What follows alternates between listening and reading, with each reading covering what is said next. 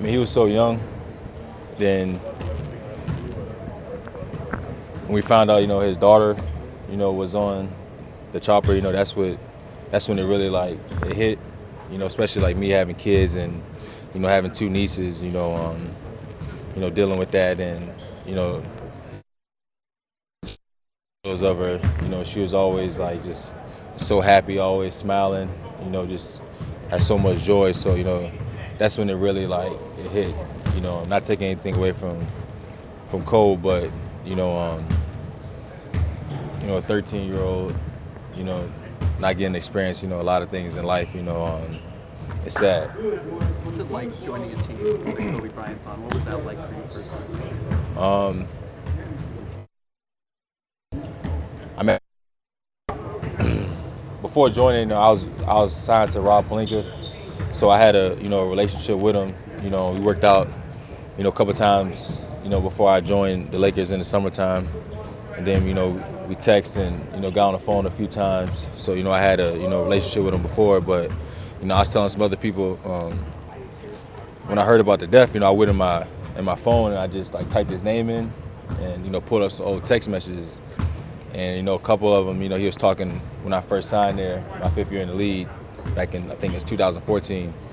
He was um, he was talking about like winning championships, and he was probably like the only one in the world that thought, you know, that team could win a championship. You know, we was a 20-win team at best, so you know that just, you know, showed, you know, how much you know he he thought, you know, of himself and how he really thought that we could win a championship, and you know his mindset was was on another level. And I played with a lot of, you know, superstars, you know, guys that are gonna be in the Hall of Fame, you know, first team All NBA guys. But you know, he definitely you know separated himself from everyone else. Being around him day in and day out like you were for that year, can you even describe what his work ethic and tenacity and passion for the game is like?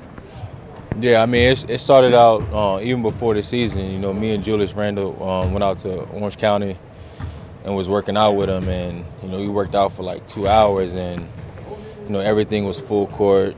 You know, we're doing you know suicides in the middle of drills.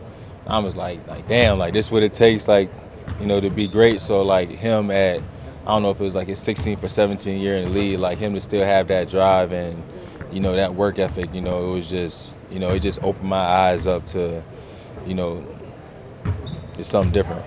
Donovan said you couldn't even watch basketball yesterday. What was your day like? Yeah, I mean, at first I just went went home and you know um, hugged my kids first. You know, my wife and you know everybody else. You know that's in the house and you know I probably did what I shouldn't have did. I sat on the couch all day and you know watched ESPN and like a lot of people did instead of you know trying to take my mind off of it. But you know I couldn't help it. So you know it was a it was a tough day. You know you know for the sports world and you know just I think people in general because you know he just he was all about like just just working hard. Like you know what I mean like everything about him was like man we're gonna do this hard and give it all we got. And I think you know that's why you know a lot of people you know um, respected him, and so many people in you know different you know walks of life you know can relate to him because no matter what it was, you know he was gonna give it all he got. Is there something different about behind the scenes Kobe that you know that maybe the general public doesn't? Um,